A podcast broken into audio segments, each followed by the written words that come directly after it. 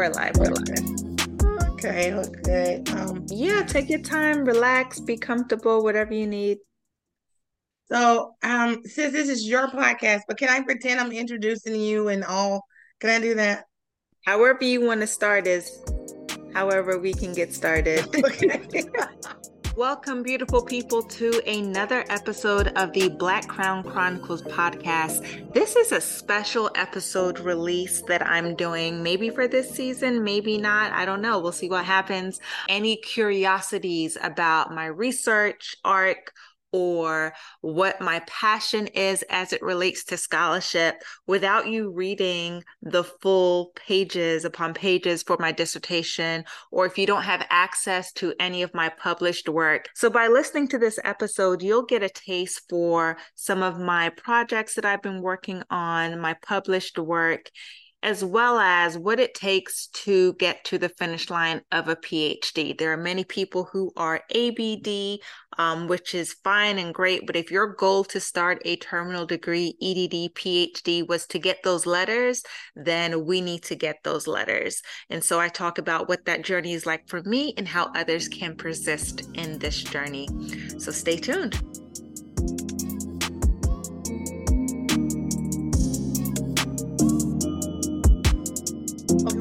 Get my background right. I, I washed my hair. How do you feel now that your hair is washed? How do I feel? I always feel better when my hair is down yeah. than when it's on top.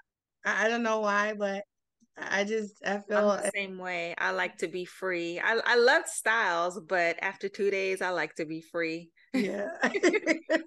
well, um, hello, everyone, and welcome today. We are so excited. This is our um, first alumni uh, feature here in our department at Morgan State University. I am Dr. Kimberly MacManus, a faculty here at the, in the Community College Leadership Program here at Morgan State University. And today we have with us Dr. Kernysha Rowe. I'm so excited. She is a 2023 doctoral graduate here at the historic Morgan State University in Baltimore, Maryland. Um, before we get started, um, I would, if you will, uh, Dr. Rowe, I'm just excited um, that you're joining us today. Um, if you could you. tell us just a little bit about yourself uh, before we get started. Sure. Um, I always like hesitate when folks say, like, tell me a little bit about myself. Cause I'm like, which aspect do you want to know? There's so many interesting pieces. Um, but yes, I am a recent graduate of Morgan State University. Very proud of that. Yay. Morgan Strong, HBCU grad that I can now add to my resume of degree collecting things. Um, but a little bit about me um, i was attracted to morgan state actually like over 10 years ago because of the interest in the student affairs program. So to come around full circle and now be a graduate of the doctoral program is very special. I was initially supposed to be a graduate of the master's degree program. Um, but for various reasons, uh, I wasn't enrolled in the program. So to be a, a recipient now and a degree holding person, that makes me very, very happy because it means that it was meant to be. Um, in my full time work, I am a higher education administrator. I have been doing higher education work for almost two decades. Um, I've worked in a number of different areas. Um, I love student activities, I love student development, and I like seeing the light bulb go off for students when I'm able to support them through a conversation that connects to their why. Mm-hmm. So, oftentimes when we go through college, you know, we meet different people, we meet different faculty, different staff. And in that moment, you may not realize, like, this person actually assisted me to do this, this, and this. But I like to be that connector for students. So, that's initially what attracted me to the field is that um, I wanted to be the person for other students where they needed more people that looked like them, that understood their experiences, Um, and to do that at predominantly white institutions has been the majority of my career. Um, before this, I was in corporate event planning. So, higher education for me is actually a second career, which is a fun fact that a lot of folks don't know. Um, I mean, I just learned some some information I had no idea. I would have never guessed you're now your second career. So yeah, um, yeah, I think you know we need to normalize that more in having more than one career or i would even say pathway because even in higher education like when you get started or when i say like to say when you get recruited to mm-hmm. be a student mm-hmm. affairs professional because that's oftentimes a pathway it is someone taps you on your shoulder and they say hey mm-hmm. what you doing have you thought about it you need to go you need to you need to do this master's program and then you need to get this graduate assistantship they'll pay for it yeah. um when you get recruited, we often think that we have to stay in one particular niche of higher education. So I started off in student activities, and then, you know, it's kind of thought that you work your way up in student activities and that's it. But you can actually transition in and out and across different areas. But I feel like the field doesn't always allow for that flexibility, but it can absolutely happen. I am a product of that saying, Hey, I love this work, but being on campus every single weekend isn't so great for my lifestyle. So let me think about, I love it. But uh, as I move into this next phase of my life, let me think about different changes and different experiences that I want to make. So I've been able to have um, some transition there, and I'm really happy about that. And you know what? I think that's some great advice. Um, I know that you know there's some questions I would like to ask you, but before I even get to those, I think that's some great advice because I think a lot of times students don't realize that, and they also get kind of trapped, if you will, for lack of a better word. Yeah. Uh, you know what I mean? And so, as you were saying about now, you feel you are uh, being the connector for students, especially students who look like you and me, um, mm-hmm. that's that's a big deal, right? Mm-hmm. Um, and in, in, in doing so you can also help these students to realize that yeah you maybe you started off on you know path a but if you get go get your degree and you go and you continue to um, get some some work under your belt some experience under your belt now you can you don't have to stay in lane a. Maybe you can venture over to lane c and i think that's really good yeah, because for me, like all of it kind of did come around full circle going from corporate event planning. I was able to take that event planning experience, you know, managing huge corporate events and translate that into higher education and planning concerts and different uh, festivals that they have on campus. So you may not think that it's related or how will it be useful. Sometimes it's just a matter of can you manage this level of stress? Can you manage this many projects? It doesn't have to, doesn't necessarily have to be like something as tangible as event planning in this uh, in this field to another field. So sometimes it's just a, a matter of it's a lot of stress going on right now. Can you handle it? can you move through this and can you still perform and can you still deliver? So um yeah, every I do believe that everything that we do is in preparation for what's coming next. I completely agree with you. And don't be surprised if I steal that that line from you right there. I, I love that line that I just came up with. Um, somebody write it down and I know. I need to write it down completely. So um yeah, I, I am in such agreement with you as well. And I think um it's so funny, but I do think if we had the opportunity to just in, interview um, a lot of different people from across the board, they would probably give some similar stories that you just gave, right? Like this yeah, is how yeah. I started. Um, normally as a student, and then this is where I am, and, and then where I hope to be, you know, later on. And so, well, I just again want to tell you congratulations again for completing your doctorate um, this past May. Again, many, many uh, congratulations to you.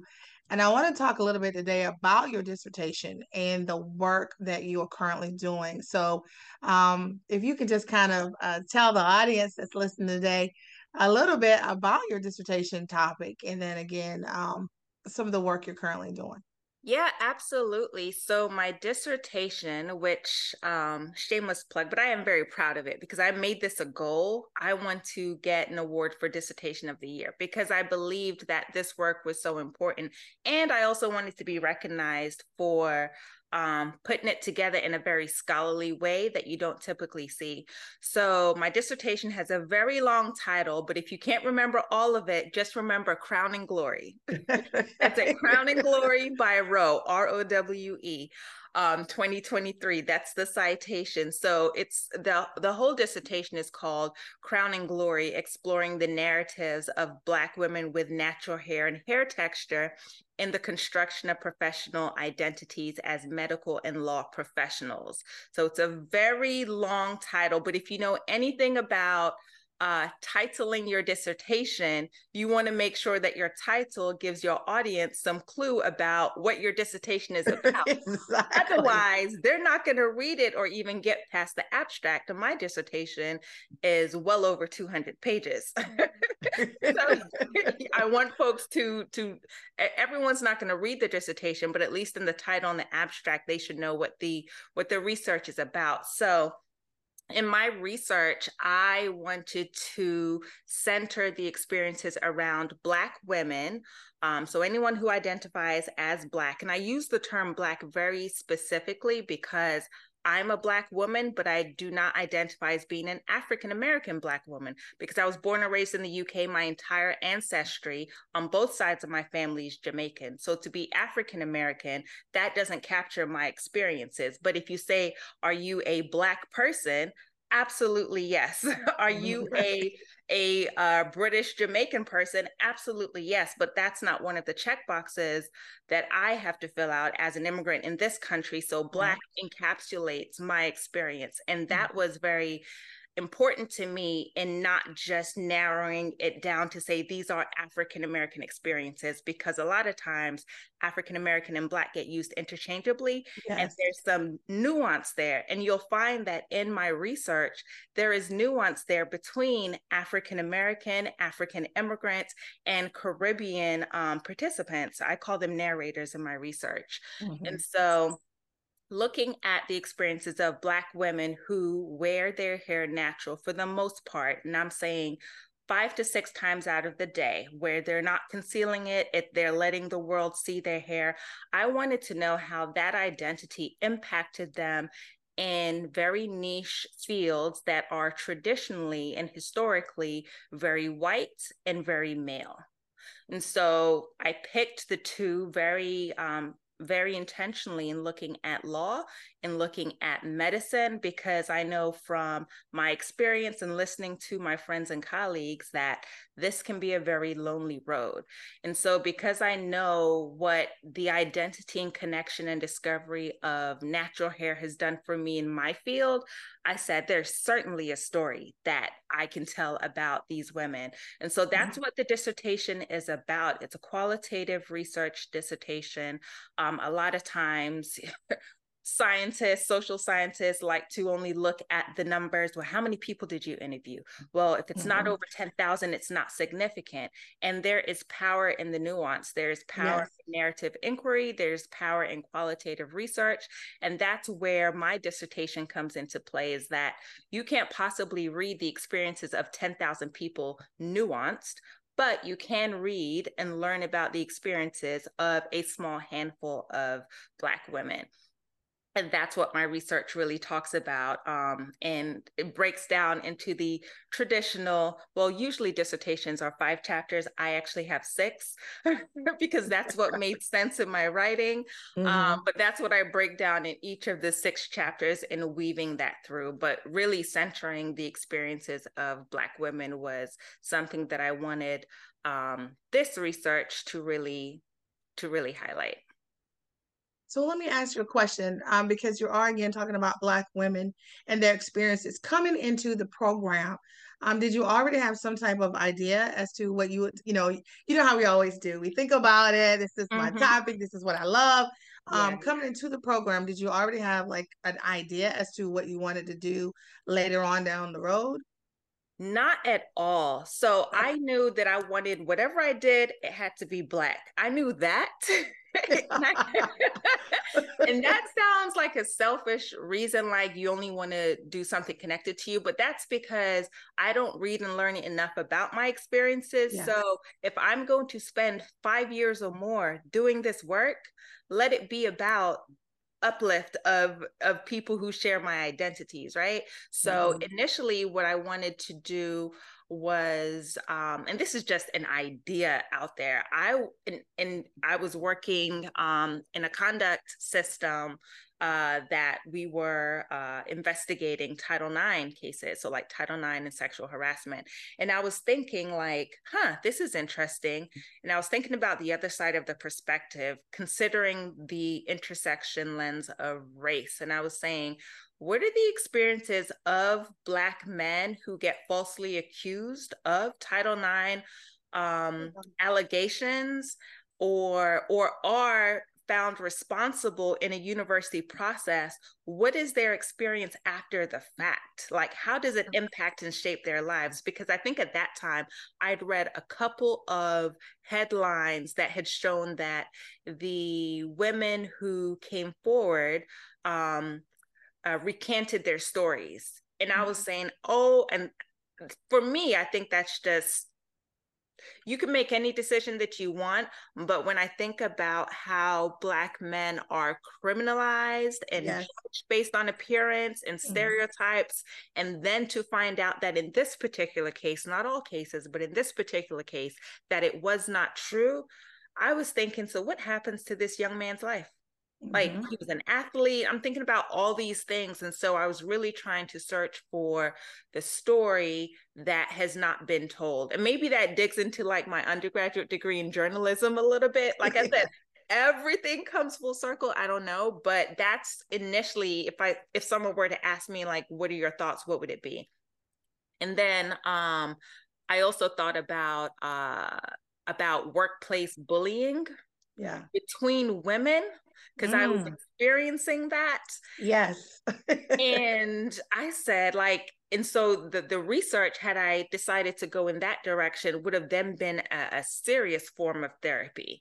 But it was almost too close. And I was like, ah, in this way, I'm kind of outing myself and outing the people that I work with. And what are the repercussions of Right. research? You know, you, you also have a career to protect That is so true. Yeah so i i still like that topic and and still passionate about that topic and then i just kind of came back. So a couple of ideas to answer your question have floated through my mind but nothing really stuck until like maybe three years in and it became about black beauty and about black women and then i then tried to really narrow it down because there's so many things about black beauty and then i looked at myself and i was like it's hair. That's what it is. That's Yeah. where you go. And Yeah. have you seen this before? Not not that often. And then i started to discuss started to discover ex- excuse me Mm-hmm. um, other people who were starting to do or who have actually done this research. And i said this is where i need to hang out in the library is among these particular scholars. Yeah, because I, I, I honestly, when uh, last May, um, and when your uh, dissertation uh, title was read out, and I was like, "That's interesting." you Yeah, know? And yeah. I, you know, honestly, had I known, I would have been one of your participants for real. Um, I really would have been because, like I was, I'm sharing with you uh, once before, I've literally been natural almost my entire life, and um, growing up in South Carolina, I'm from South Carolina, and um, just was told certain things, you know, um, by older women, and um, and once before it was an older woman from the Caribbean Um, who actually told me that I would never be considered for promotion in higher education with my hair, quote unquote, that way. Right. Um, and that's what she said. I was like, what? you know, and, you know, and listening to an older woman, you know, it can be difficult because you want to listen to an older woman. Um, so I completely understand one of your first topics that you were interested in um, because listening to an older woman, I, you know, I wanted to believe her, but then I wanted to also believe in me and who I am and in my own process, right? Um, and so it sounds to me like that's kind of what you've come to in your studies and and even in your own experience of just being a black woman with natural hair, right? Yeah, that's actually one that one of the it's not one of my final themes, but certainly a discovery in my research is that you'll be surprised how many times and this happens across social justice issues, how many times the oppressed become the oppressors. Yes. So because a couple of my participants were of Caribbean heritage, we shared the same values. So, what you're talking about, your experience, I've heard some of those similar things, either heard them from my life experience or observed it for others. And so that colonizer mentality of your hair must be straight in order to be presentable, neat, and well groomed, and that an afro does not meet that hair presentation. Uh, locks like mine certainly don't. They, you know, mm-hmm. if you're Jamaican, they mean that you are maybe of the Rastafarian um, mm-hmm. faith. They mean other things. Maybe it means that you are uh, housing insecure or, or just a number of things. Right. You're just you're just resisting all things that have to do with um with order that's mm-hmm. where that comes in and so we don't necessarily need those other messages um, as loudly from the oppressor because we have internalized those messages for ourselves and we're doing it within our own communities. So we don't need them as often, we don't need them as loud. That's something that definitely came up in my discovery. And I was shocked because these women were much younger than I am and you know for the generation before us those messages were also there. So it's just interesting to see it generation after generation that the message is unchanged. Yeah.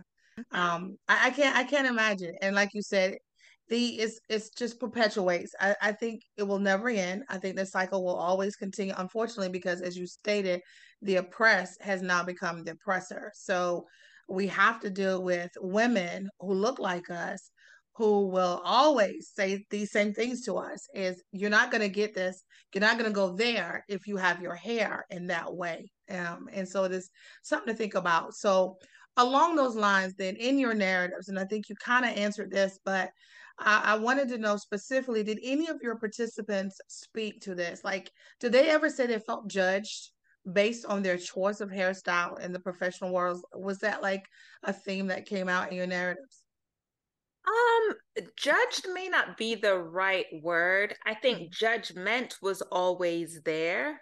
Mm-hmm. Um, sometimes it came from family members, like mm-hmm. matriarchs, like how we said before. It's just within how we're raised. Sometimes it's generational, those messages that we received. Um, particularly if you are an immigrant or raised in an immigrant home and you're trying mm-hmm. to assimilate into American culture, you want to have a, the least amount of barriers as possible. So, in a way, I kind of understand the way that um, some parents prepare their children to be able to quote unquote succeed in America. I understand that because I myself am, am an immigrant. Um, and so I some of that definitely resonates with me. But the the judgment I don't think it was really labeled as judgment like that. I think it really came out more so in terms of um acceptance, like being accepted and it came out more so in the terms of credibility within my field. So a little bit of that kind of touches on judgment is is this person a good uh, physician? Are they a good trainee physician? Are they a good um, uh, are they going to be a good attorney? And a lot of that also, because image has so much to do with professionalism, a lot of that had to do with the types of fields that these women chose to go into, either because they wanted to encounter that resistance or they wanted the path of least resistance. Mm-hmm. And so hair kind of was that determining factor once they've done everything else the way that it should be done preparing for exams um, exploring the field hair certainly was that deciding factor in or hair presentation rather was that deciding factor in will i be accepted in this space and now you said in the space you chose specifically, you said uh, lawyers. Is that what you said? Right. So my research focused on two fields specifically um, the legal field and the field of medicine.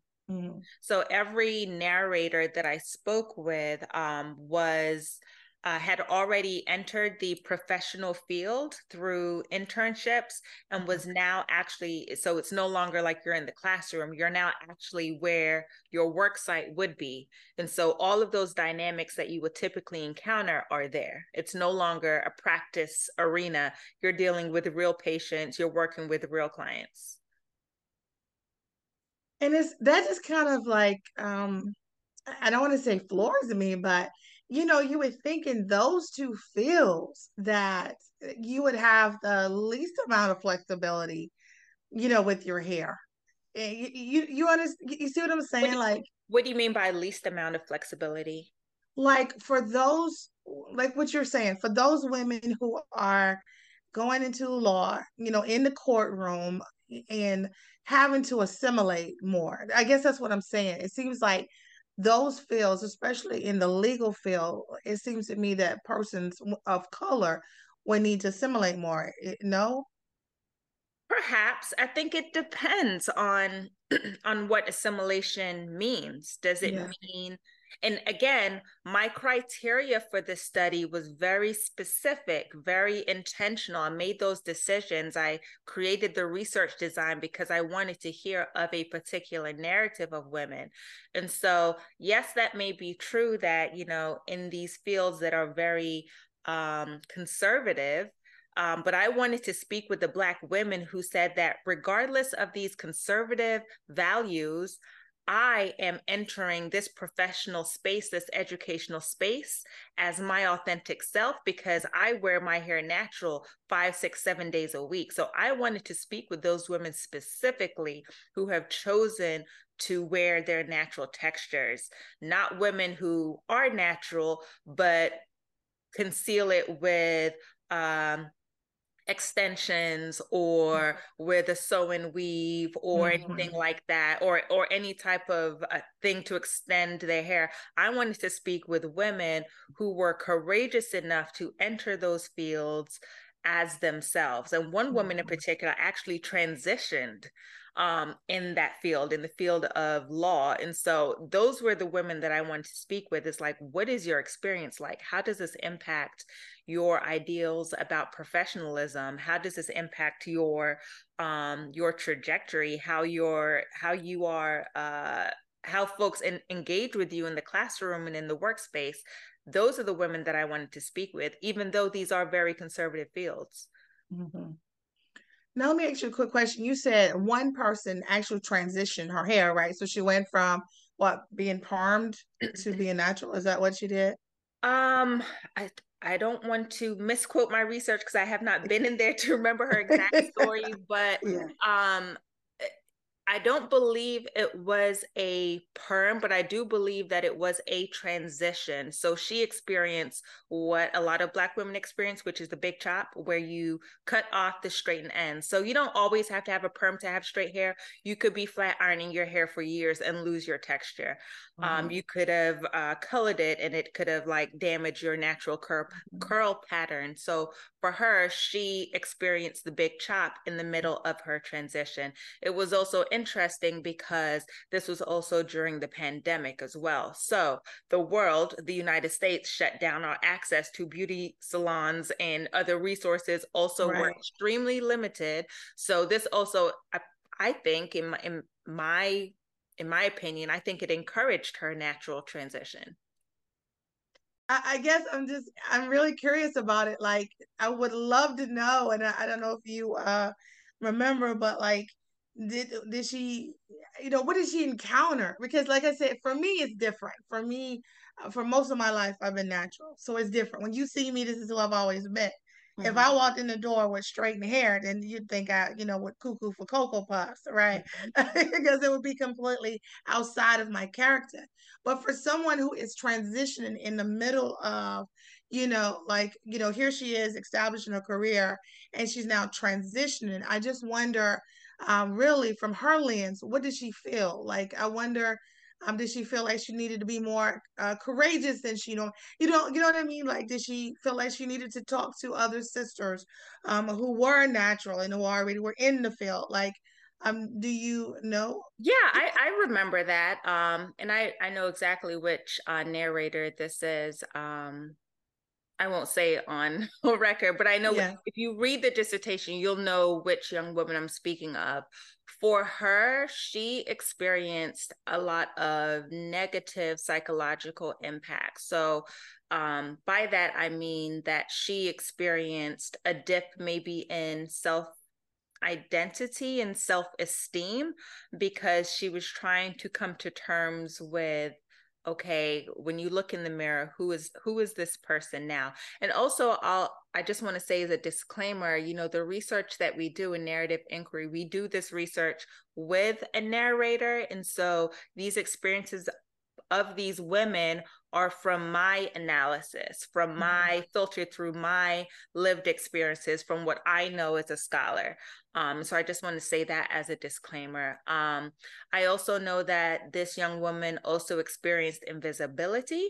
And so, uh, because her hair presentation then became somewhat similar to another Black woman in the program, she then started to be called another name. And so it's like, is, you know, it doesn't matter we know that we have two black students you're just going to call one name and then hope that somebody responds mm. um, i recall that she shared a story of um, and be sorry before i get to that another thing that she experienced was like the scramble for resources so like where do you go youtube was a huge help which is you know was not available to me when i transitioned i wish right. that it was but right. that's another way that you can build community share resource share resources but in her discovery and and learning about texture and you know what products to use she thought her texture would be like someone that she saw on YouTube when it was totally different.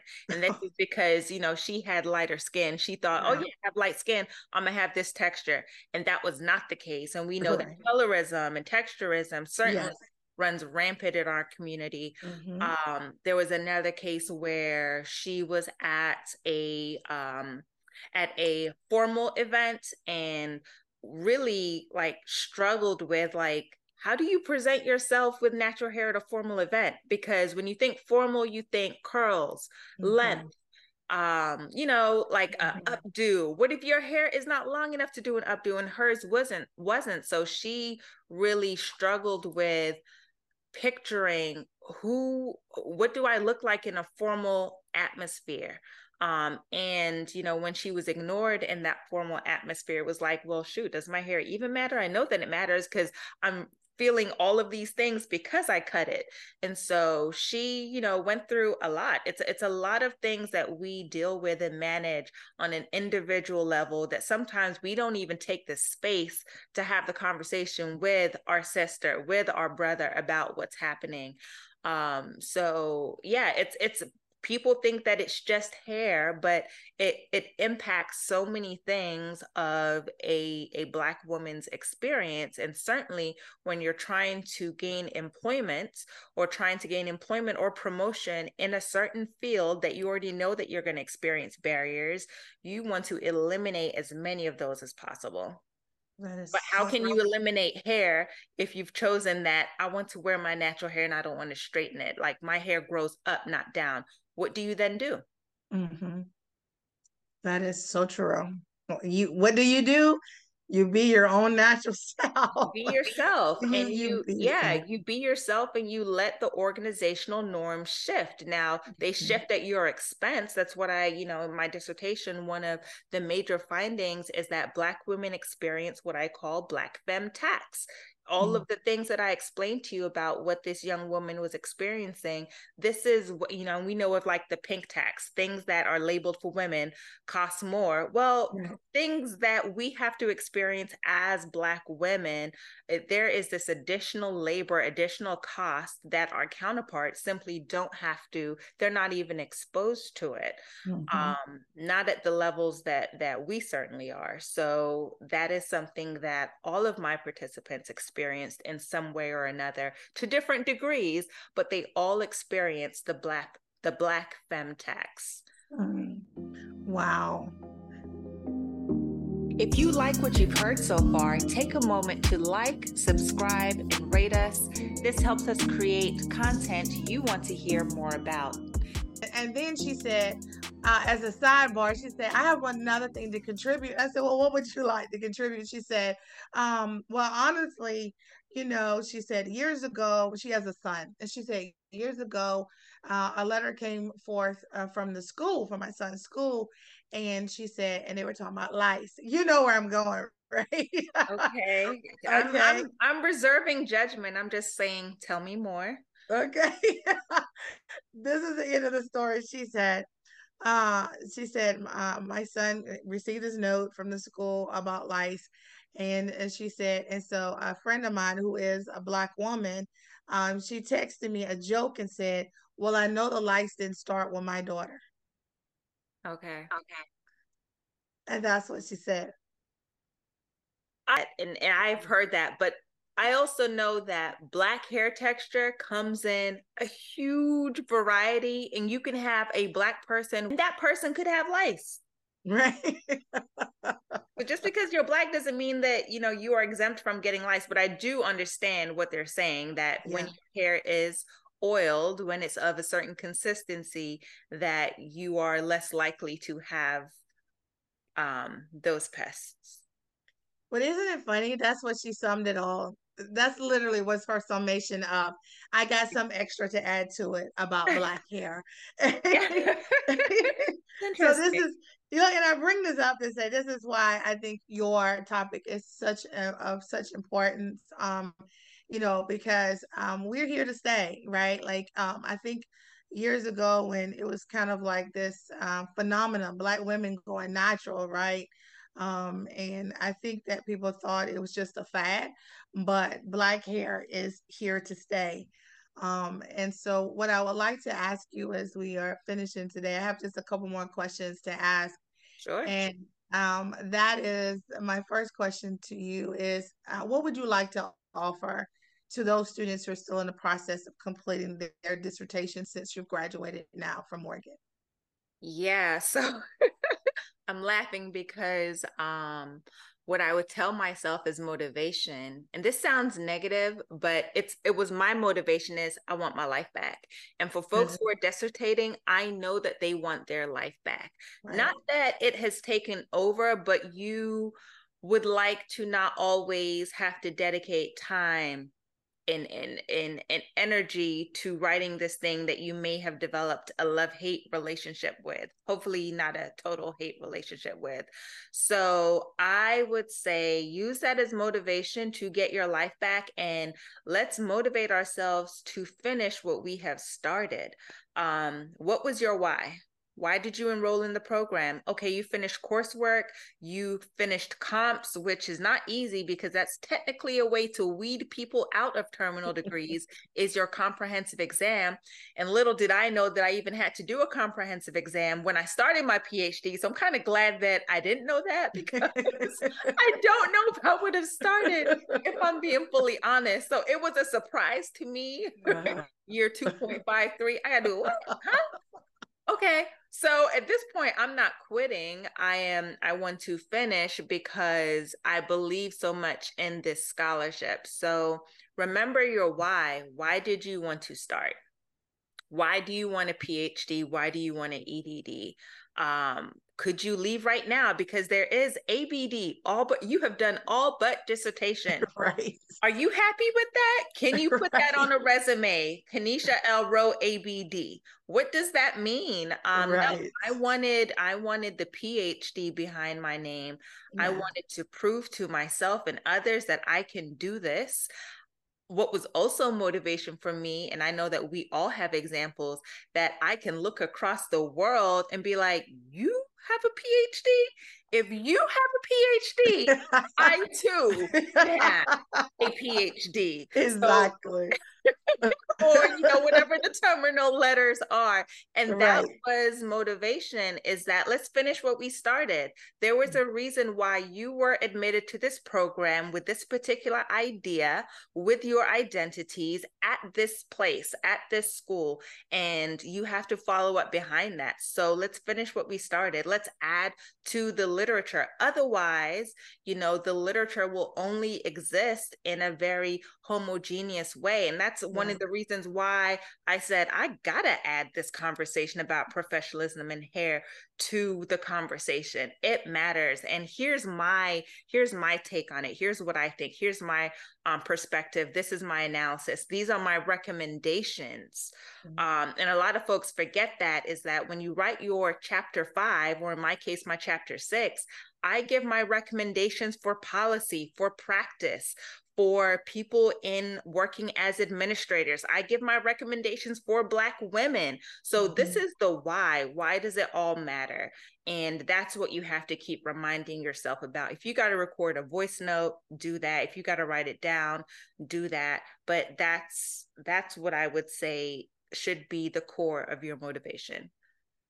Wow, that's That is great. But you were so right. I have also I was the same way. If what this person has, I can do it too, right? Yeah. Um, yeah. and that in like you said, in and in and of itself is true motivation. Um, so again, we do know it can be stressful. You mentioned that earlier about it is. you know, yeah, how to people think, and here's the thing: people yeah. think that a PhD is just taking classwork. That's the right. easy part. What you yes. mean? Like the taking classes and being in class and reading this article. What do you think? And writing a paper, writing a 20 page paper, which I thought like, oh my gosh, how can I do this? writing a 20 page paper is nothing to me, particularly when I know the subject. I'm like, right. Okay, yeah. And so it, it's, it's, it's more than just the coursework. It's the new level of thinking. It's the new it's the way that you're and people like when they ask you like what did your phd do for you now that you have it? Now what? It's the way that your mind opens in a way that it never has before because it's never been challenged like this before. Previous degree structures batch associates bachelors masters it's about regurgitation I need you to know this. Okay, show me you know this on a test. Show me you know this in an oral exam, right? But and I'm speaking not of like JD or or uh, MDs, um, but like of the of the regular uh, disciplines. Mm-hmm. And so you are demonstrating in a PhD program that you are the expert in this area, and here's why: because you went through all this other academic hazing. you went through all this other academic hazing, so you too can stand up here and make these claims to be true. That is so true. Oh my goodness. So you're what you're saying is like really hitting the mark. And I would like for you to answer this question for everyone who's listening um, today. And that, that is how should someone manage the level of stress, right? Okay. Oh, right. So you're in this program. We know there's going to be some stress. There's going to be some mental health concerns.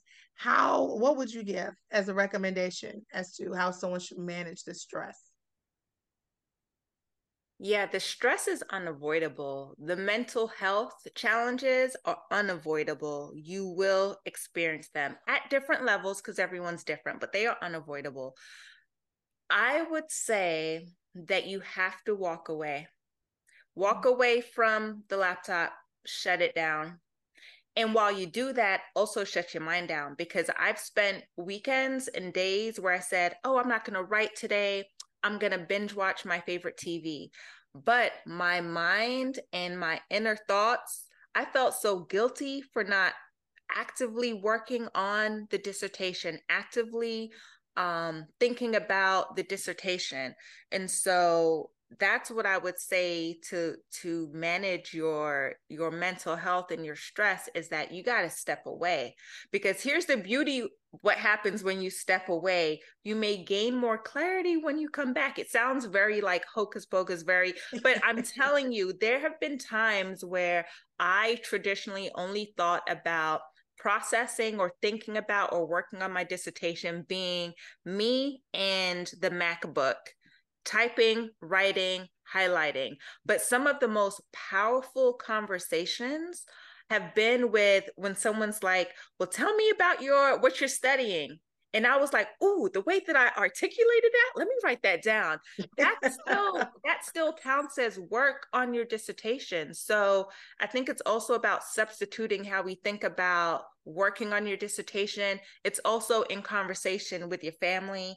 Uh, it's also about putting distance between yourself and the work because sometimes you can get so lost. You're like, oh my gosh, what rabbit hole am I down mm-hmm. now? And how did I get here? What is it that I'm trying to figure out and answer for myself? And you're lost. And then you got to schedule a meeting with your advisor, like, help me get back on track. Um, I don't know what I'm doing here. So stepping away, um, realizing that quote unquote work happens in non-traditional ways.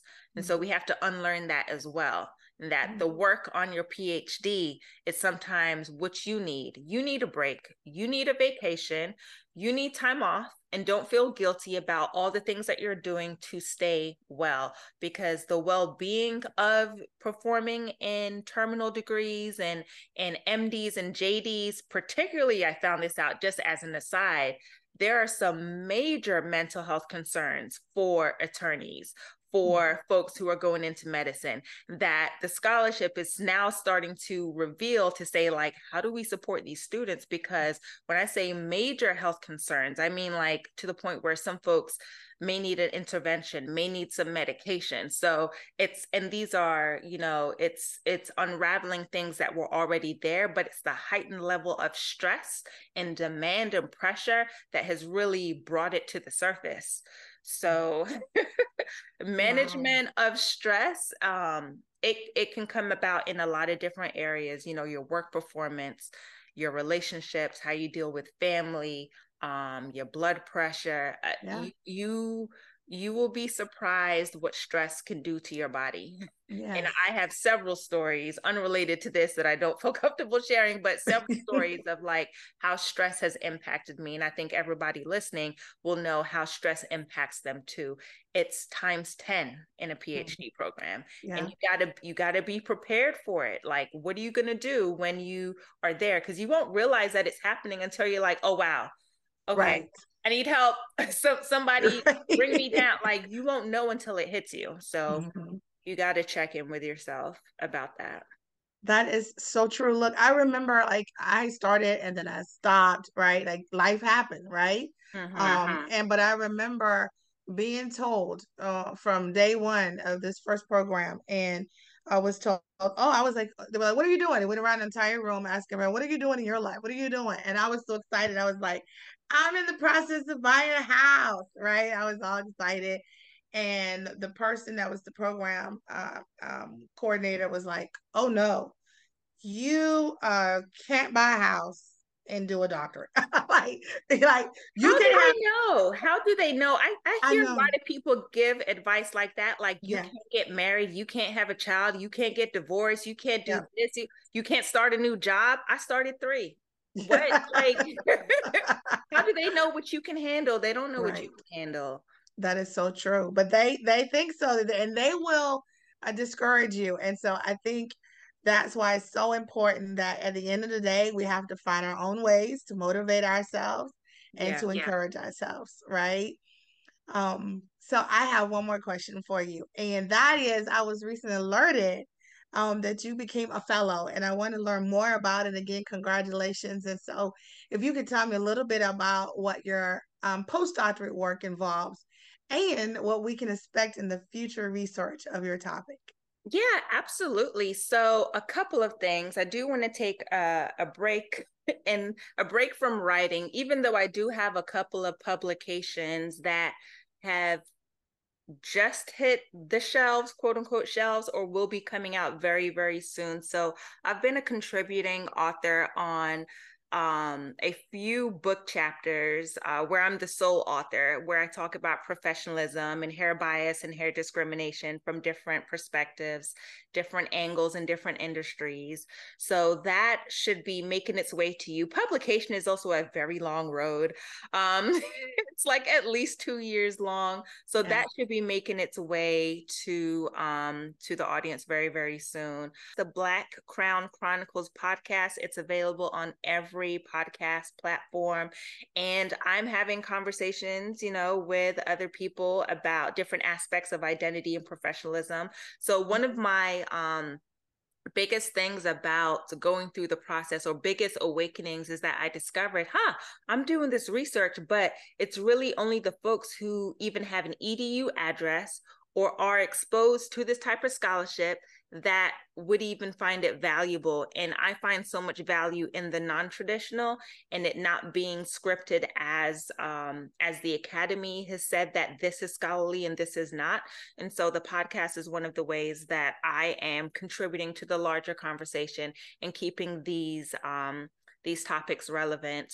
And then um, at my university where I work, I was just awarded a grant to launch a much bigger project um, that's called Crowned Connections, where in the DMV area, I will be bringing resources, experts, workshops that are tailored to Black hair and Black texture, because I know when you are at a predominantly white campus, um, the CVS located close to you may not have what you need. You may have to travel 20, 30 minutes away. That also has a cost. Again, this black femme tax that I talk about. Right. Um, and you taking time out to go to these places to get the things that you need. It's like having to go to a special store because you need a special toothpaste because mm-hmm. your teeth are made of a different enamel. So that will be launching very soon. So I'll have more to say about that in the spring.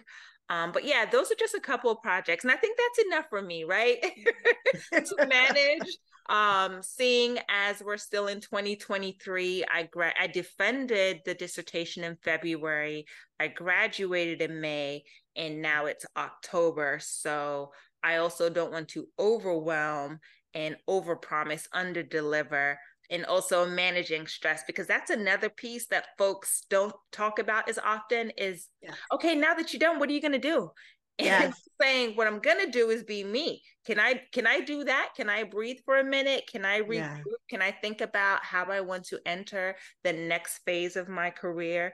Um, and so those have been some very um, passionate projects that I wanted to dedicate my time and my expertise towards and my energy. So that's what I'm doing. And I find a lot of I find a lot of joy in it. Um it's fulfilling, but there's also times where I'm like, I don't want to do this right now. And those are the times that I have to remind myself, step away and then come mm-hmm. back. Um and I think anyone can say that about their passions is that sometimes you need to step away and then come back. Mm-hmm. I completely agree. I am so proud of you and Thank for the work you. that you're doing and to uh, talk about hair um, you know, and to bring it to the forefront here in academics. Um, it is most definitely a topic that that we must continue uh, to talk about and continue to pursue. Um, if I could ask you one last thing, and that is this: What challenge do you see? What maybe? Oh, how can I how can I say this? Like, what challenge do you think you might have moving further um, in this field as you continue to pursue promoting Black hair? Oh, which field are you referencing? So in higher ed. Um, so where I exist in higher ed is a very unconventional place. Like I do have an adjunct appointment as a professor, but my years of experience has been as an administrator. So right now I'm a dean, right? Mm-hmm. So um, as a dean, day to day, does hair come up as a conversation? No, it doesn't. Unless someone's like, oh, I heard your latest episode on your podcast. It doesn't really come up. Now, while I'm teaching in my classes where we talk about race and racism, does it come up? Yeah, I can weave in different pieces, but it's not the sole focus. So, what one of the things that I particularly want to do is to create a course or an elective or maybe a series of courses, part one and part two, where we talk about feminism, where we talk about uh, Black hair and texture identity, where we talk about feminism. So, in that space, all things will pertain to what my research is about. So, that's why, you know, I've always said since the beginning, like, my research is higher ed focused, but it's also not higher ed focused. It's very interdisciplinary because it touches so many different fields. So when I think about uh, challenges and support, um, I think the challenge is to find a pathway where 100% or maybe 80% of the time, this is where I live, right? In this sphere. I don't know if it, well, I know right now it doesn't exist for me. So I would have to create it for myself mm-hmm. or find different ways to fill that bucket. And that's what I'm currently doing with the podcast, with the project that I'm working on, with other writing pieces, is that I'm kind of, it doesn't exist. Like, you know, if someone wants to become an assistant professor of anthropology, they could go right to the School of Anthropology. There's no Black beauty school we are embedded in other areas women's studies gender studies sure. business school I'm, I'm embedded in so many different areas but how wonderful would it be if you were an mba student and now you're talking about black hair and professionalism mm-hmm. so i really have to like create my own pathway there that's the challenge is that i'm the first in trying to figure this out that's that's a huge challenge but i don't think that it's impossible because I've been able to demonstrate it with the dissertation topic. I'm sure a lot of folks looked at that and they said, "How is this? how, how, are how do these things play together?" But look, I, I demonstrated it. I've published several times over. Um, it won an award. Like yeah. it, it's gaining traction, so it has a place. But I yeah. definitely have to carve it. Yeah, and you keep on going to it, going through it and doing it, and you will continue to carve that space. Uh, I mean, and you'll do it. And I can say that most definitely. And I wish you only the best. Thank you so much. I appreciate that. I hope to listen to this episode one day and be like, see, you manifested everything that you wanted in this in this conversation. So mm-hmm. these are just the seeds. Yeah, just the seeds. You have to write it down and make that vision plain. yeah, for sure, for sure. Yeah. So thanks again. Thank you so much today, uh, Dr. Rowe, from joining us here, and thank you for being our first alumni feature uh, here at Morgan State University. Thank you so much for having me, for recognizing me and the work that I've done. Um, it's truly an honor. Um, I'm just very humbled that someone has seen what I've done, read what I've done, heard about what I've done, and they've said we should have a conversation with you. So thank you so much for spending this time with me. I really appreciate it because I don't get to talk about you write your dissertation and then you put it down. You don't get to talk about it. So this is more in depth for people who are like, yeah, yeah, I'll read it. They're not reading it. But listen to this conversation and you'll know what the dissertation is about and what my scholarship is about. So thank you so much for creating the space. Oh, you're so welcome. Yeah. And uh, thank you again. And we'll uh, tune in to the next one. Sounds good.